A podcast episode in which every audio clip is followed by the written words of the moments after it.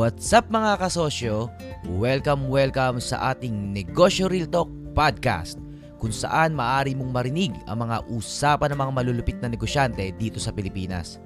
Enjoy listening po mga kasosyo kahit na may mga ibang bagay po kayong ginagawa kasabay ng pakikinig nyo sa malupit na podcast na ito. Magkakasama pa din po tayo habang nakikinig po kayo. God bless mga kasosyo and salamat po sa inyong oras. Alam ko mga busy din po kayo. O tara, simulan na natin itong balitaktakang mabangis. Ayos!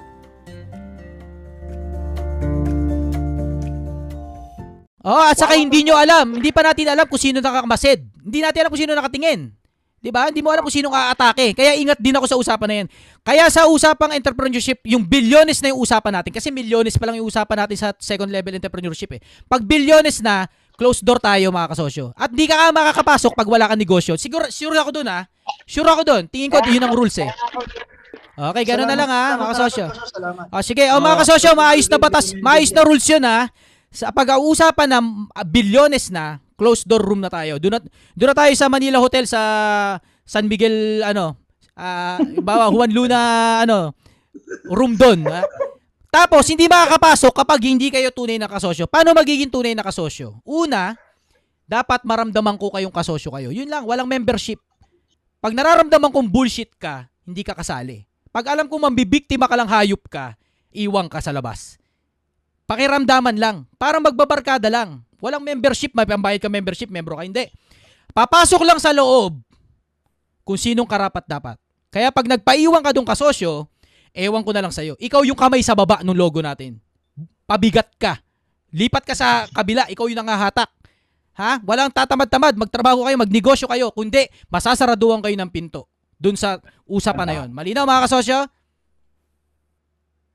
Malinaw, malinaw. Okay, o balik na tayo dun sa ano. Balik na. Malinaw, malinaw. tama, tama na dyan, tama na dyan. Teka, teka.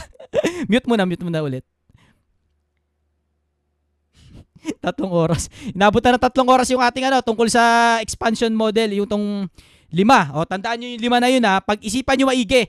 Pag ah, magulo, panoorin nyo ulit to. Pag wala pa kayong negosyo, wala pa tong kwentang usapan na to sa inyo.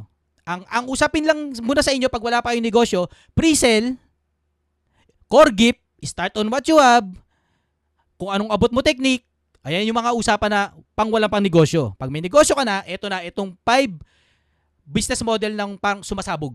Okay, entrepreneurship number two. At enter- entrepreneurship number three, yung third level, eto na, usapang billion na.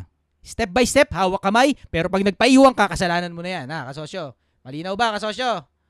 Asartalo ka pag nasa labas ka ng pintuan ng ano, Manila Hotel. O, di pwede pumasok yan. Bakit? Eh, wala pa negosyo yan eh. Ba't wala negosyo yan? Tamad yan eh. Takot yan eh. O, sa labas ka ng Manila Hotel. Kami sa loob, usapang bilyones. Kung paano babaguhin ang Pilipinas, kung paano ayusin. Kung ayaw mo maiwan, trabaho ka na ngayon. Ayusin mo yung tra- negosyo mo. Malinaw mga kasosyo? Ang ganda ng rules ha, ang ganda ng rules. Pag walang negosyo, hindi hindi Ayos, papasok sa ayos. loob. Actually, kasosyo, mas malinaw. Ah, ah. Mas malinaw kasi dati parang ang alam namin na malupit. Pag sinabi mong malupit, kailangan palupitin mo yung mga kami, ang mga small time business na nagsisimula na. Akala naming malupit eh sa packaging, sa mga sa pag uh, although nandun na yun sa mga packaging ganyan. Yun ang pinakaalam namin na malupit na sinasabi mo. Pero dahil sa sinabi mo na yun na five so parang nag mas naging blow yung mind namin na eto pala dapat. So mas naging clear sa amin kung paano namin aayusin yung mga negosyo namin kahit na maliit pa ngayon so yun lang Tama. Sabi ko sa Shumay, ano, madagdagan ko lang, ah, di ba OFW kayo, kayo ngayon? Nabanggit ko na to eh, no? Kung mapipigure out nyo lang yung manpower business, bawa dumaan kayo ng manpower, kung marirealize nyo lang kung paano rin kayo gagawa ng manpower, isa big business eh. Di ba? actually nagaganyan na Di ba? Isa big tinatry ko business. din eh.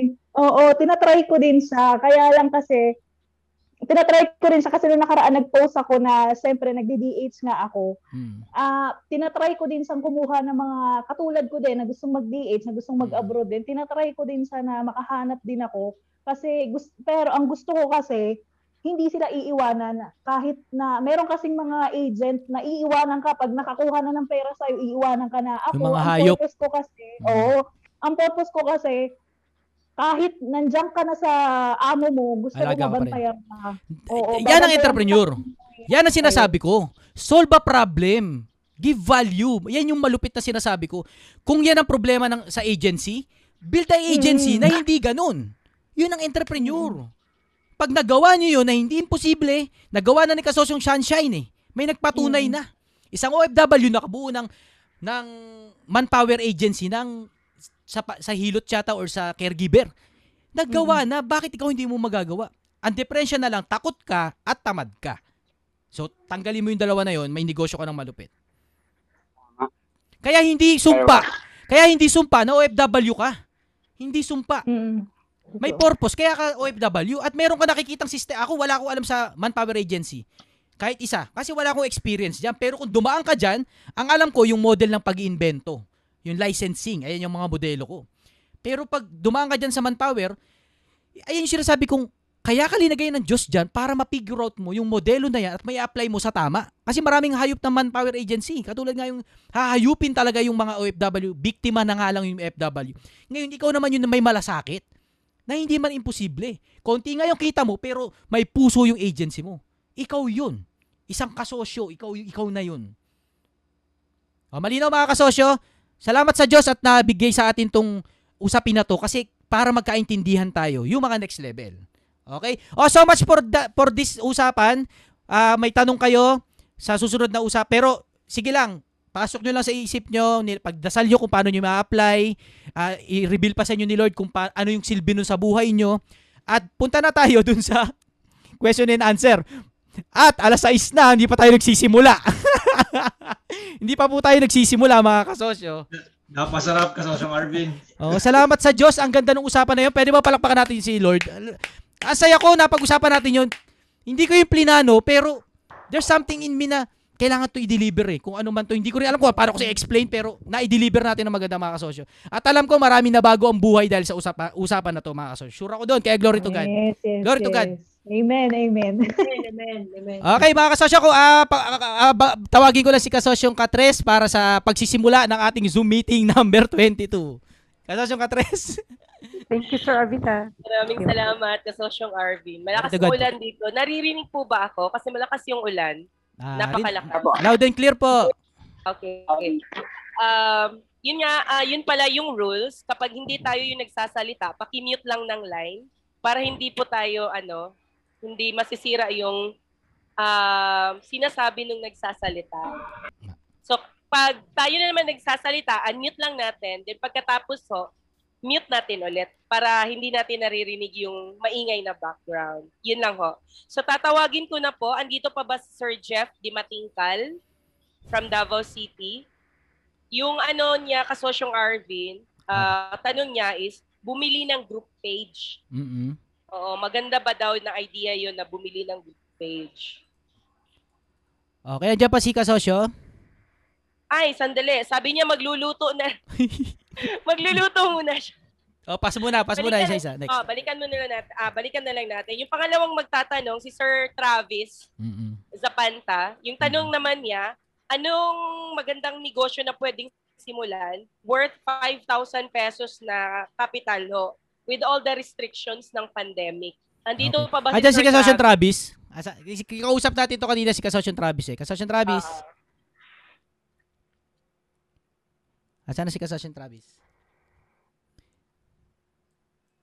Nag-out pa si Wala, umalis Travis. na. Napagalitan na eh. Okay, kaso eto kung napapanood to ni kasosyo Travis, ayan yung sinasabi ko eh.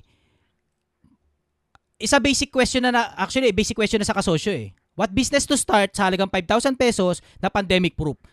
Actually, hindi na Yeah. tinatanong dito sa kasosyo malupit group yan eh. Hindi na tinatanong yan eh. Kasi nandoon na lahat somewhere. Nandoon na.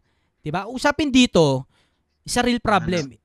Eh, kaya yung sinasabi, kaya payo ko kay Kasosyo Travis nga, na back up siya and then observe kasi isang katutak na isang katutak na prinsipyo dito na hindi mo talaga maintindihan pag hindi mo nasa puso ng ewan ko basta magkakaanuan lang eh. Ikaw magkakatablahan lang. Ang, ang hirap pag-explain ng mahabang explanation na dapat kinuha mo ng kasi nag- alam ko nag-invest yung iba eh ng nanood ng 100 vlogs ko. Bago talaga. Alam ko marami nakapanood ng vlogs ko na hindi naniniwala nung una. Na tama o, o pwede pala yung sinasabi ko. Pero it takes time din kasi para ma- ma-realize mo na ah okay, may, may, may sense pa rin siya nasabi ni Arvin. May sense, gumagana pala. Pero kung, wala, ang hirap sagutin. Alam niyo ba ba't hindi ako nagpapa-interview? Ba't hindi ako, hindi lumalabas sa kung saan-saan?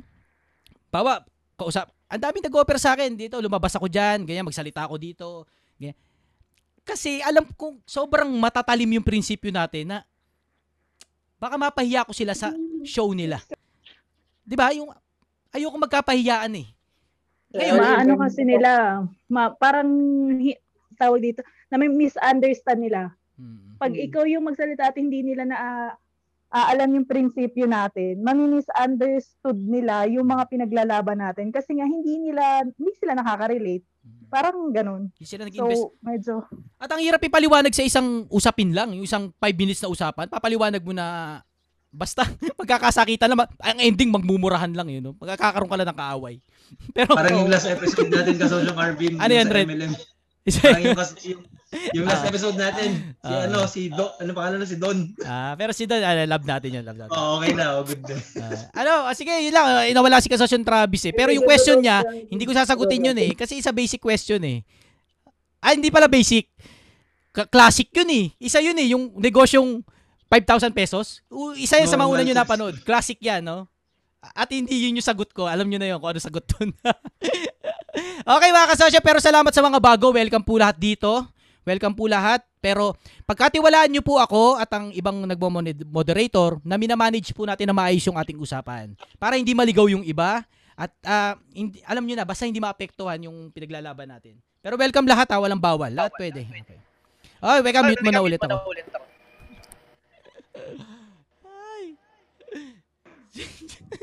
Patay ka, may kaaway ka na. Hindi, no? Charot. hindi, hindi, wala tayong kaaway dito. Pero, mga kasosyo, na ito yan. No?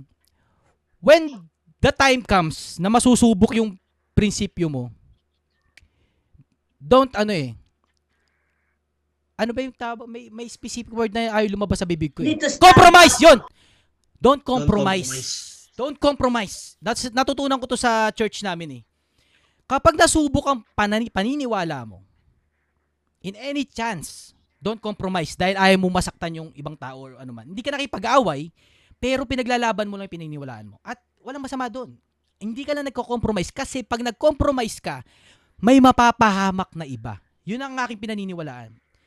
Nakakatanim po yun sa puso't isipan ko dahil pina, lumaki po ako sa, sa church. Kaka-attend ng Bible study, kaka-serve kay Lord. Kahit salbahi ako, kakakinig. Natanim sa puso ko na panindigan mo kung ano pinaniniwalaan mo. Don't ever, ever compromise. Dahil may mapapahamak na iba. Hindi dahil sa iyo eh. Dahil may mapapahamak na ibang tao. Kaya stand on your truth. Kahit may kahit may masagasaan, do it with love, of course. Do it with love. Pero don't ever compromise na tumahimik ka at hayaan na lang. Kasi may mapapahamak. May nakatingin. May nakatingin. No? May, may, may, basta yun. Pero pero hindi tayo galit kay Kasosyon Travis ha. Na, ma, maaga lang si Kasosyon Travis. Ang aga niya kasi sa Kasosyon, maaga pa siya sa ating grupo. Tayo, ilang taon tayo magkakasama? Tatlong taon na. Iba sa inyo, mulat simula, ka, ka, magkakasama na tayo. Si Kasosyon Travis, kapapasok, ayun naman. Siyempre, i-ano natin ng, abi- hirap, hirap, hirap maging mabait. hirap maging mabait.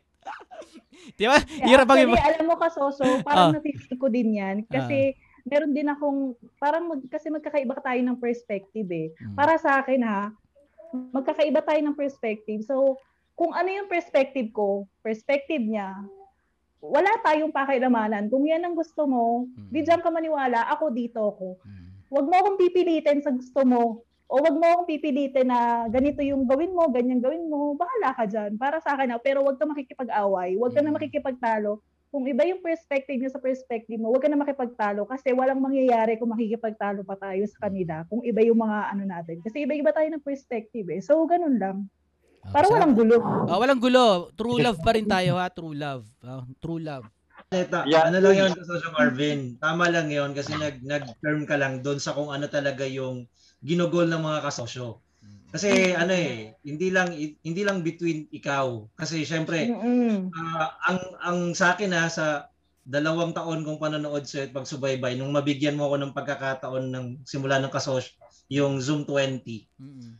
Iba talaga eh. Iba yung, alam mo yun, taon yung binild natin para mabago yung konsepto ng mga tao. Baga, Oo. yung na nating prinsipyo, hindi siya yung karaniwang nangyayari sa labas eh. Kabaliktaran nga eh. Kaya nga sabi nila parang baliw yung kasosyo, baliktad yung konsepto eh. Pero kasi, yun talaga tayo eh. Yun yung, yun yung alam natin totoong nangyayari. Binabasag kasi natin yung, yung traditional talaga sa labas. Kaya naintindihan ko si Kasosyong Arvin kung bakit ganun siya ka-protective. Kasi nakikita ko yun eh. Kumbaga, hindi naman isang gabi lang to eh. Imagine mo Yes. nga, itong Kasosyo 20, 12 oras, 10 oras, hindi to biro. Para lang ano, para pag malasakitan tayo, ituwid yung konsepto kung anong meron tayo dapat. Libre Diba? pa, Base sa libre pa. Hindi sa libro.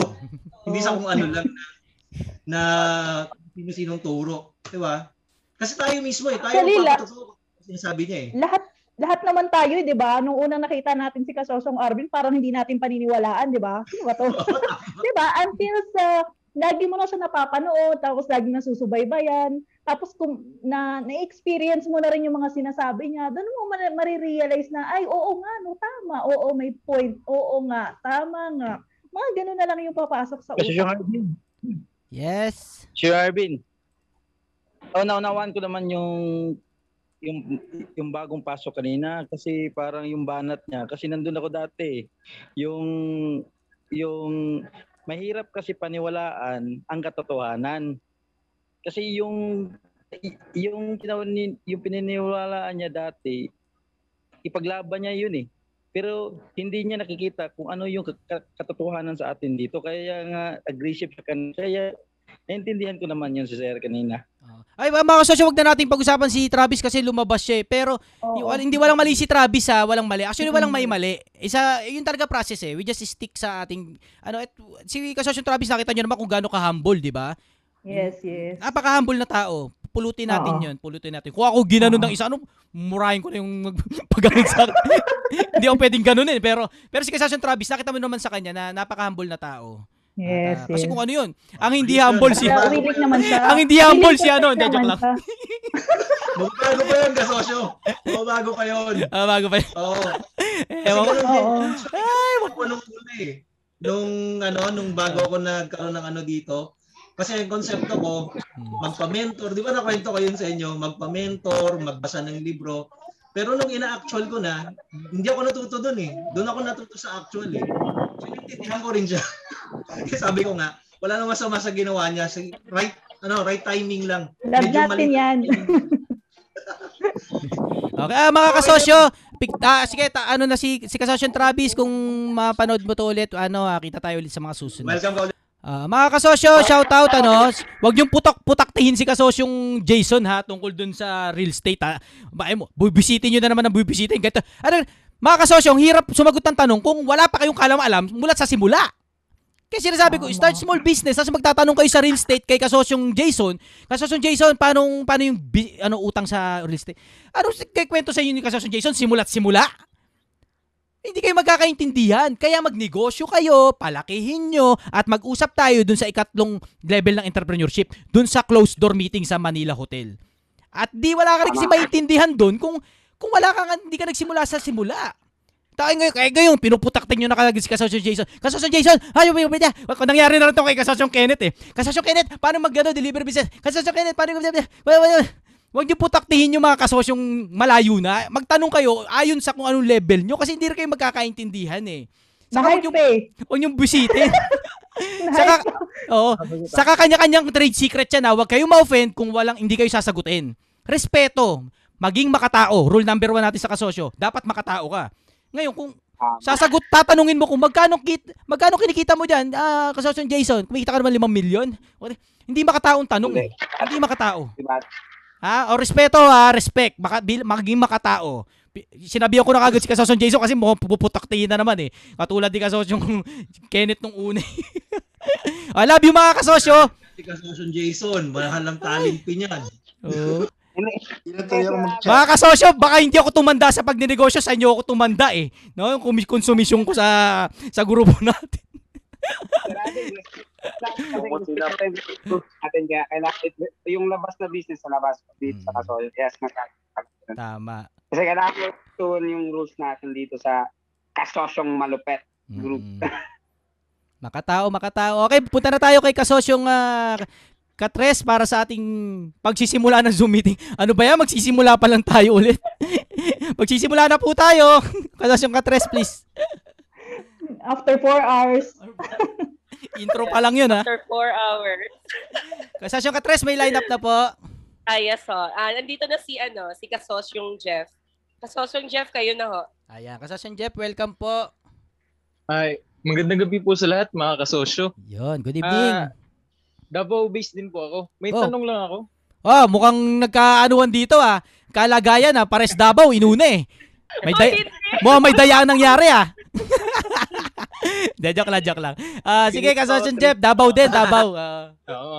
Ah, tanong ko lang po sana, eh may balak po kasi kaming bumili ng ano, group ah, ng ano sa Facebook kasi marami na po kasi ano nakasali doon. Balak po naming bilhin Mm-mm. para mapalawak po namin yung market namin. mm-mm, Ah, yung business po kasi namin, chocolates. mm-mm. Kami po yung nagsusupply ng chocolate sa mga chocolate shop. Tapos, gusto namin palawakin pa yung market namin. Kaya nagbabala kami bumili ng ano, ng group. mm-mm. sa Okay, magandang tanong, kasosyong Jeff. Mga kasosyo, kung titignan mo, walang masamang bumili nung group kasi ang tunay na entrepreneur, they buy and sell businesses. Let me explain. Sabi, yung Samsung, hindi naman nag-focus yan eh. Ang daming ang business ng Samsung eh. May electronics, may financial services, may clothing, may paggawa ng eroplano, ganyan. Kasi ang tunay na negosyo mga kasosyo, bumibili ng mga negosyo para mag-ambag sa tunay na plano. Ang plano ng Samsung, eh, Samsung brand, isa Korea brand. Pero hindi sila nagtayo ng isa-isang negosyo para sa Samsung. Ang ginawa nila, bumili sila ng mga negosyo at tinatakan ng Samsung. Magkaiba po ang ideology ng focus yon. Ang focus ng Samsung, isa lang negosyo talaga yan. Sa, nag, basahin niyo yung libro ng Samsung, yung ganito kakapal. Ang, ang kinayaman ng Samsung, sa pag-aaral ko ah, pinag-aaralan ko rin yung Samsung eh, kasi mababali yung prinsipyo kong focus eh. Hindi pwede. Ang prinsipyo mga kasosyo, hindi pwede mabali. Iba ang theory sa prinsipyo. Ang prinsipyo, hindi pwede mabalik. Kahit isang example, hindi pwede. So sabi ko, oo nga, Samsung. Ba't ganyan? Isa lang ang pinukukusan ng Samsung sa pininiwalaan ko, yung sumabog sila. Isa financial services eh. Ang Samsung, nagkaroon sila ng offering na parang mutual funds, ah, insurance, ganun. So ang dami nilang pera. Ito yung sinasabi kong bilyones. Ang dami pera ng Samsung. Ang ginawa nila, they invest on companies bumili sila ng mga negosyo at tinatakan nila ng Samsung. Hindi sila nakafocus sa electronics, hindi sila nakafocus sa sa ah, paggawa ng eroplano, paggawa ng insurance, ng theme park, hindi sila nakafocus doon. Nakafocus sila sa isang vision. Korean brand na malupit. So lahat na malupit, tatakan natin Samsung. Kaya pag sinabi Samsung, true enough, Korea malupit, Samsung malupit. Focus sa, basahin sa Wikipedia. Samsung, blah, ang daming negosyo that mostly con- con- congregated in Samsung brand. Kung isa ka negosyo, ang makikita mo doon, okay, Samsung is a brand. It's a brand business. Yun ang focus ng Samsung. Yung mga negosyong electronics, cellphone, yung bawat isa na yun, nakafocus din yun. Nakuha nyo mga kasosyo, nakafocus din yun. Pero i-versus mo Samsung na maraming negosyo, diversified, sa Apple, na, na electronics lang, isa computer, eh, cellphone company lang. Sino mas malaki profitable? Sino mas number one? Apple, yun nakafocus. Kaya nakwento ko yun, kasi ang tunay na negosyo, we buy and sell businesses. Hindi nga talaga product ang binabay and sell natin eh. Ang totoong negosyante, hindi sapatos ang binebenta. Hindi milk tea ang binebenta. Ang tunay na negosyante, business ang binebenta. At bumibili rin tayo ng negosyo. Yung sinasabi, sitwasyon ni Kasosyon Jeff, tama bang bumili ng isang Facebook group o page na marami ng grupo? Ipakakatulong sa negosyo mo para makompensate yung overall plan o yung big plan, why not? Actually, you, you're buying a business. Ang Facebook page is a business eh. O kaya yung group, sabi ko nga sa inyo, ang community is a business. Kaya pag nakabuild kayo ng isang community, shinare ko sa inyo noong January, na pag hindi nyo pa na-execute, ewan ko na lang talaga sa inyo. Kung ba't wala pa rin kayong negosyo. Pero milyones ang halaga ng isang group. Sa inyo na lang eh. Magbenta ako sa inyo ng ganitong halaga. Ilan ang kikitain ko. Kaya kung magkakaroon din kayo ng group na pagsisilbihan nyo, ha, pagsisilbihan nyo, hindi nyo uutuin, magkaiba yon. Etong group natin, hindi kasi ito monetary. eh. Kung may tinatawag na non-profit, ito yung grupo natin. Pero kung magkaka-group kayo na for profit, pwede kayong bumili. Parang bumili kayo ng group. Pero siguraduhin nyo lang na naka- nakakonect yan sa overall plan nyo. Hindi ka pwede bumili ng group ng tungkol sa mga herbal, tapos i-connect mo sa business mo na tungkol sa mga sapatos. Maling pagbabay and sell ng business yon. 'Di ba? Kung ang kung ang logic mo eh some ano parang ah, ang business mo tungkol sa health healthcare, hindi ka bibili ng negosyo na gumagawa ng ng sapatos. Ma- Malang walang connect eh. Siguro ang bibilin mo negosyo kung healthcare ang business mo, ang bibili mo negosyo yung yung gumagawa ng mga packaging na para sa mga sa mga medicine mo. Yung mga ganong negosyo, bibili ka ng something na gumagana na and then i-incorporate mo sa negosyo mo. So ganun din yung kay Kasosyon Jeff. Yung prinsipyo lang Kasosyon Jeff na sinasabi ko na walang masama sa pagbili para i-invest mo dun sa business mo. Kung parang ganito yan eh. Ang mga negosyo kaya lumalaki yan kasi bumibili sila ng negosyo. Hindi naman talaga sila lumaki. Ang Google, na, bumili, bumili ng mga negosyo yan. Bawa, hindi ko sure ha, bawa Google. Bawa Apple. Alam nyo ba yung headset ng Apple, yung earbuds? Kasi kaming mga naka-Apple na cellphone, mga ano kami, meticuloso. Hindi, joke lang. yung Apple na cellphone, ano, may earbuds yan. Yung wireless. Yung suot ni kasosyong ano kanina. Eh, Alvin yata yun. Hindi ginawa ng Apple yung headset na yan, yung earbuds na yan. Ang ginawa nila, binili nila yung company ni Dr. Dre at sa kanila Vin something. Anong company yun? Yung sikat na headset na nakapokus sa headset lang. Anong company yun? Sino sasagot? Beat! Tama si kasasyong Rog- Rogelio Rosales. Beats, beats, beats. Beats by Dr. Dre. Kung mapapansin niyo yung business ni Dr. Dre na rapper, ha, rapper si Dr. Dre, pero nagkaroon siya ng partner na si Alvin ba yun? Yung Alvin, yung sanay sa software, ano? Nakapokus lang yung Beats headset sa isang produkto lang. Headset lang.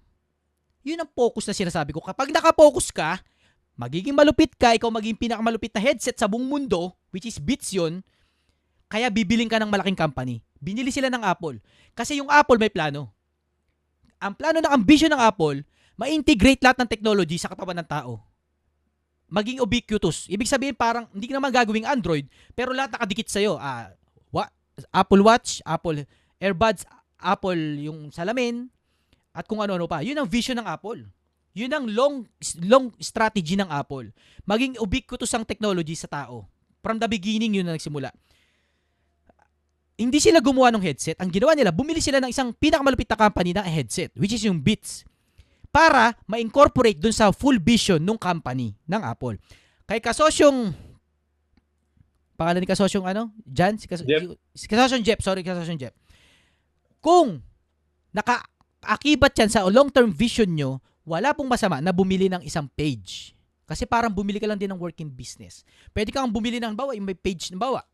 May page na ng ah eto alibaba.com. Ang alibaba.com gusto nila mag-expand sa Southeast Asia.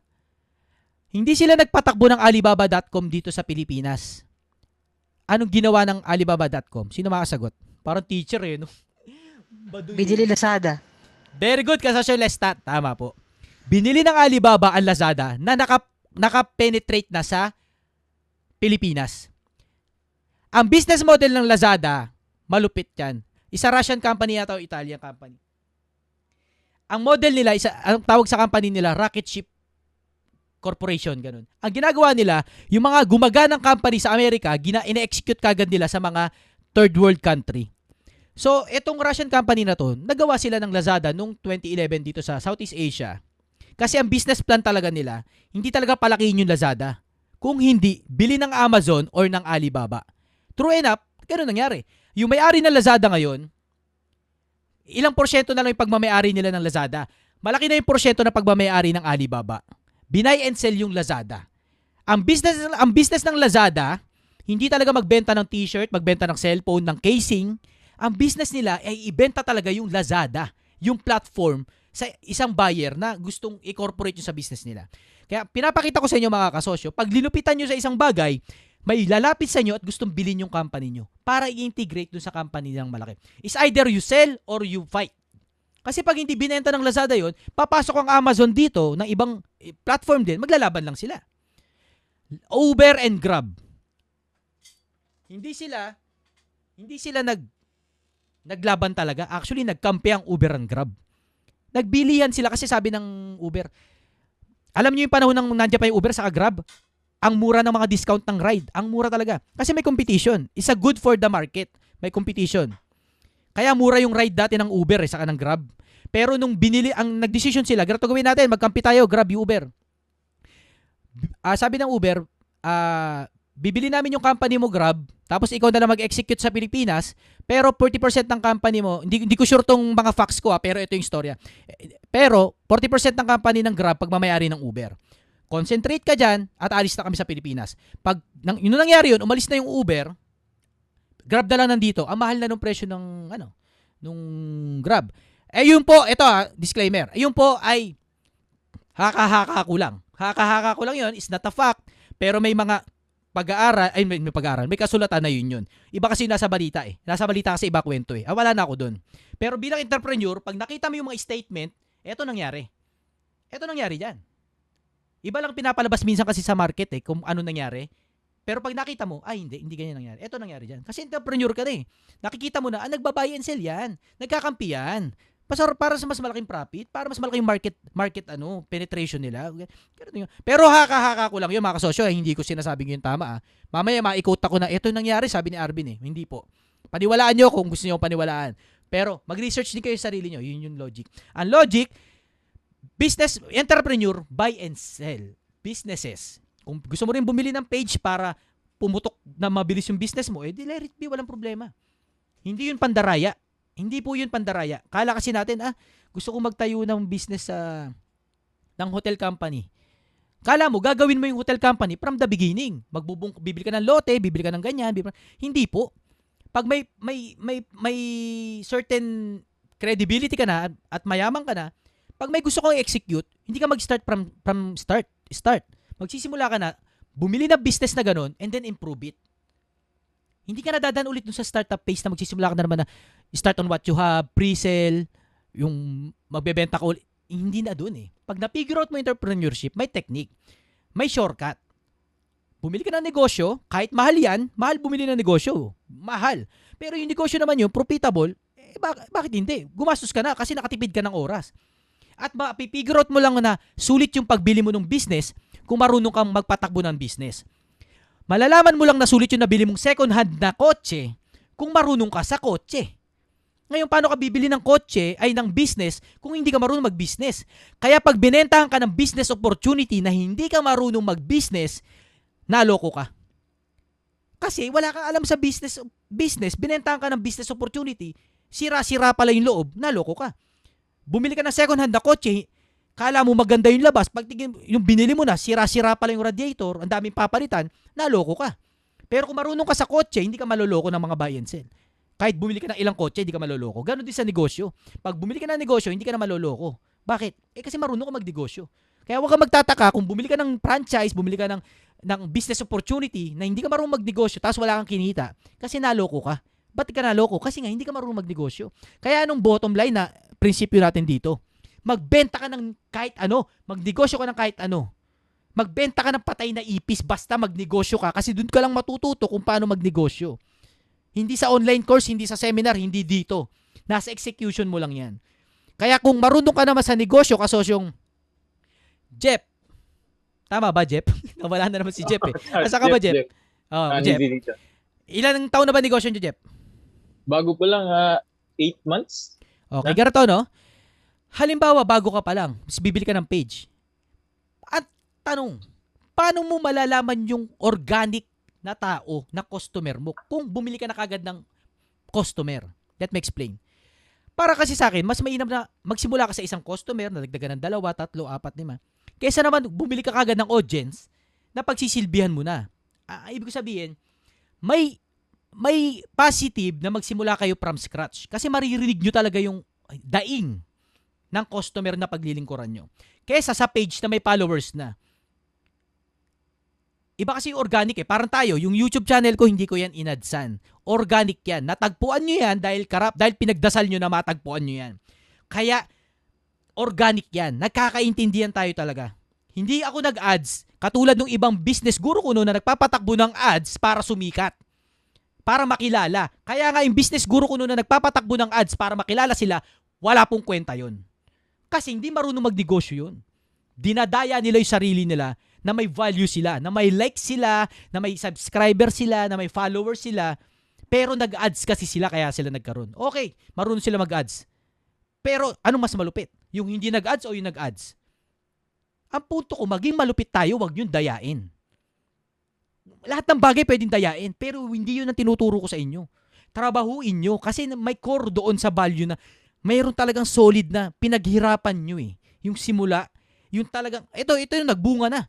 Kahit matagal ako nakilala, pero pinagpapasalamat ko pa rin na nagdesisyon ako hindi ako mag-ads. Magaling po ako mag-ads mga kasosyo.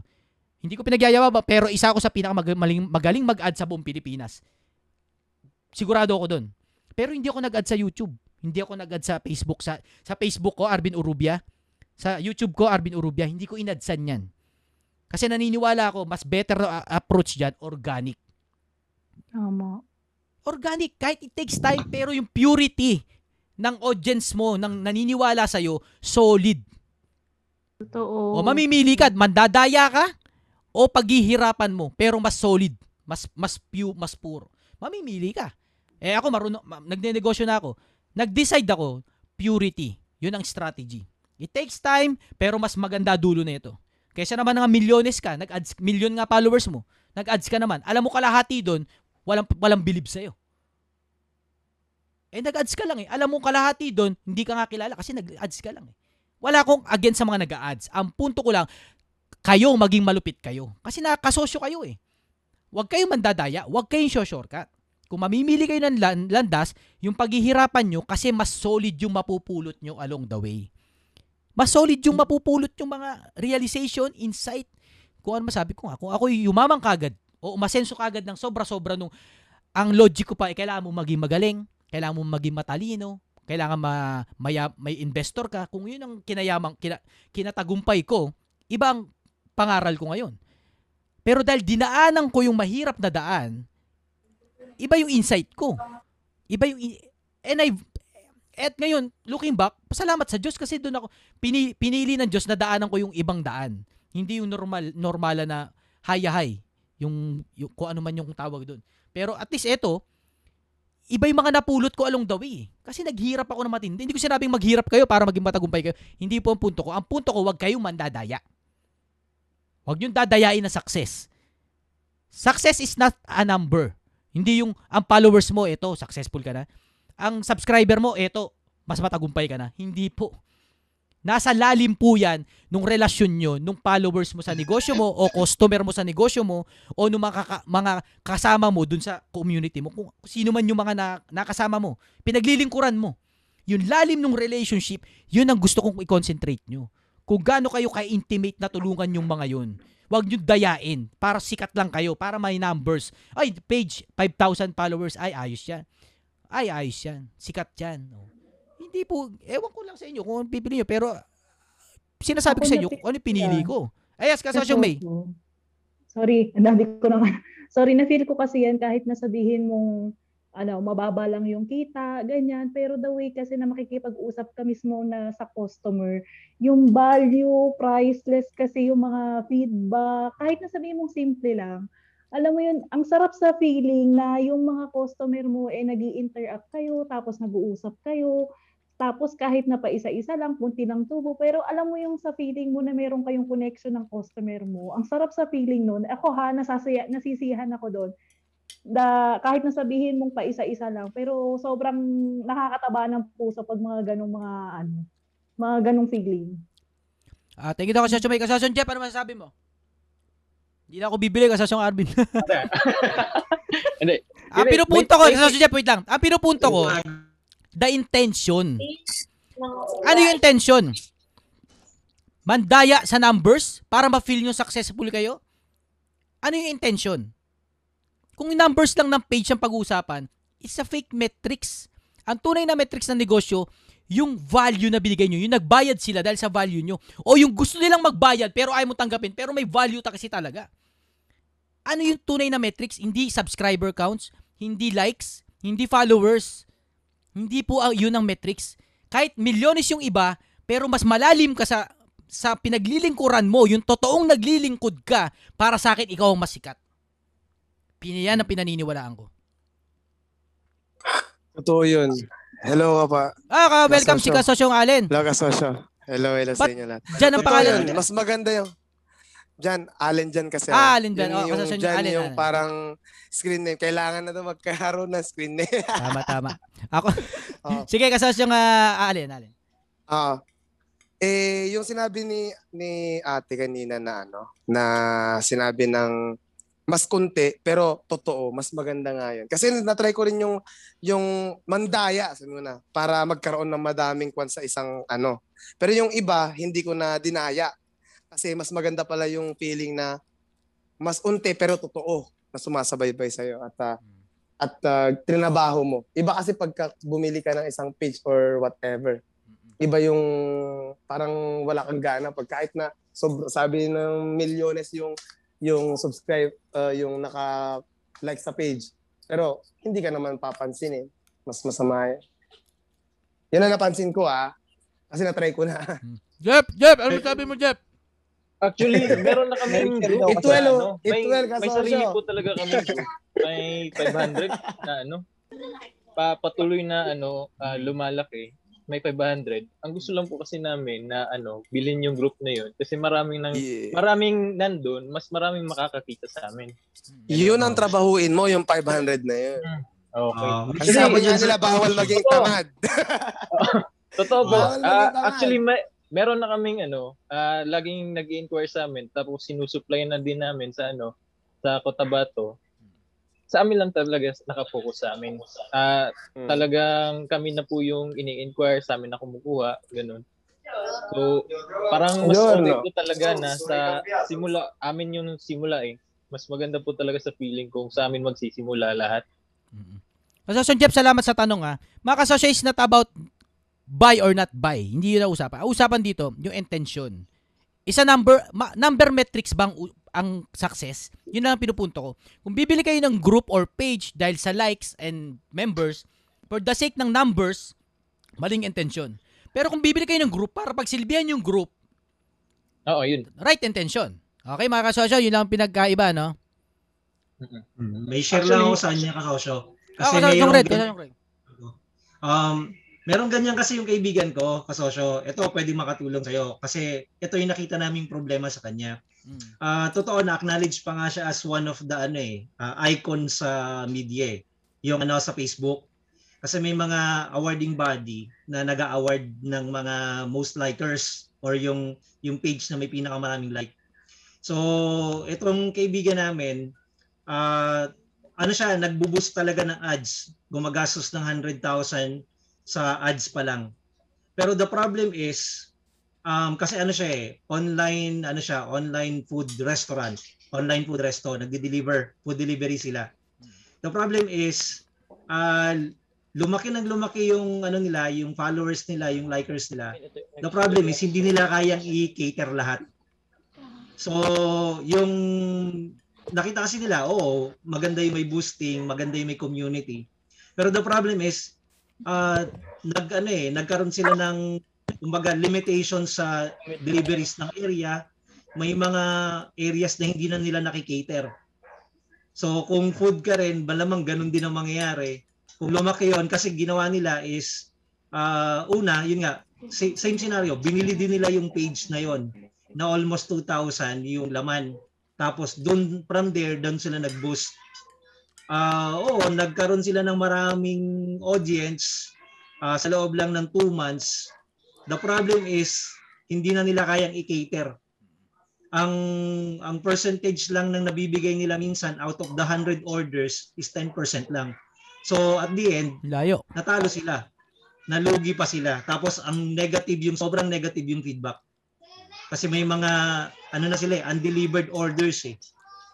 So yun yung, Ano ano, siyang yun red? yung naging Mga kasosyo, ito, tignan nyo ah. Ang naging metrics ng company na yun, yung numbers ng followers. Kala nila, successful sila yung madami yung numbers sa followers. Pero ang tunay na metrics, yung, yung, yung rate mo sa customer. Tamo, sa 100, 10 lang nadideliveran. Ibig sabihin, wala kang kwenta sa customer. Kasi 10% lang ang effectivity mo. Kasi ang tinitignan mong success rate, yung likes. Yun yung sinasabi kong yung intention, yung metrics, vanity metrics, kalokohan. Hindi ka successful dahil marami kang likes. Yung relasyon mo sa customer, kung paano mo siya bigyan ng value, yun ang tunay na success.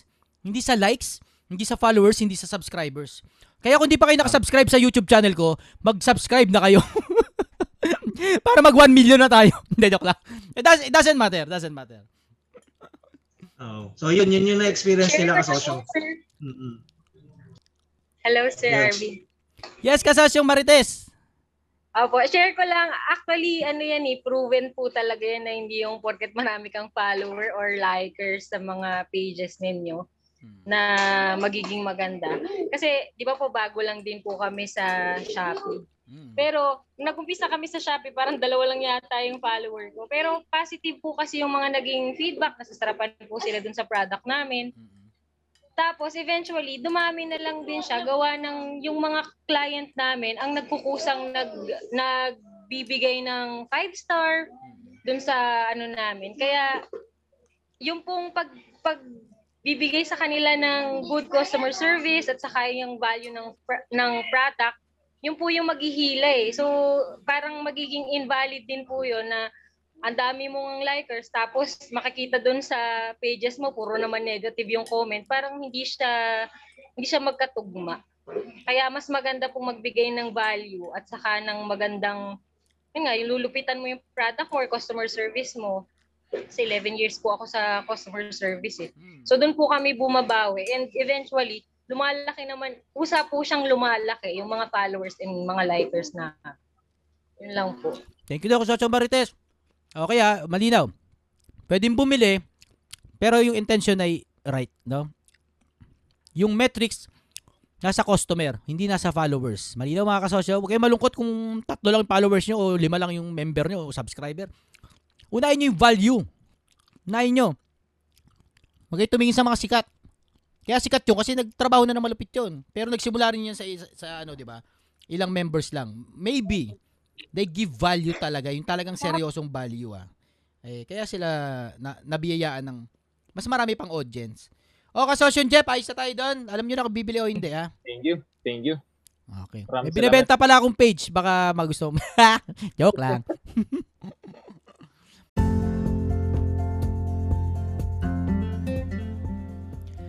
Isang umaatikabong balik-taktakan na naman ang napakinggan mo mga kasosyo. Salamat po sa halos isang oras na pagsasama natin sa podcast episode na ito. Kung nabiting ka pa mga kasosyo ay maaari mo pang mapakinggan ang karugtong neto sa iba pa nating mga episodes. Have a great day mga kasosyo and trabahong malupit po tayo.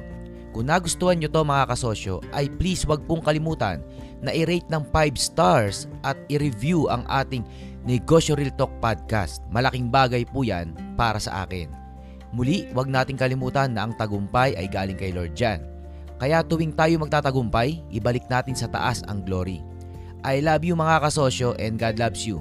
Trabaho malupit, bawal tamad. Galingan pa natin mga kasosyo and let's change the world!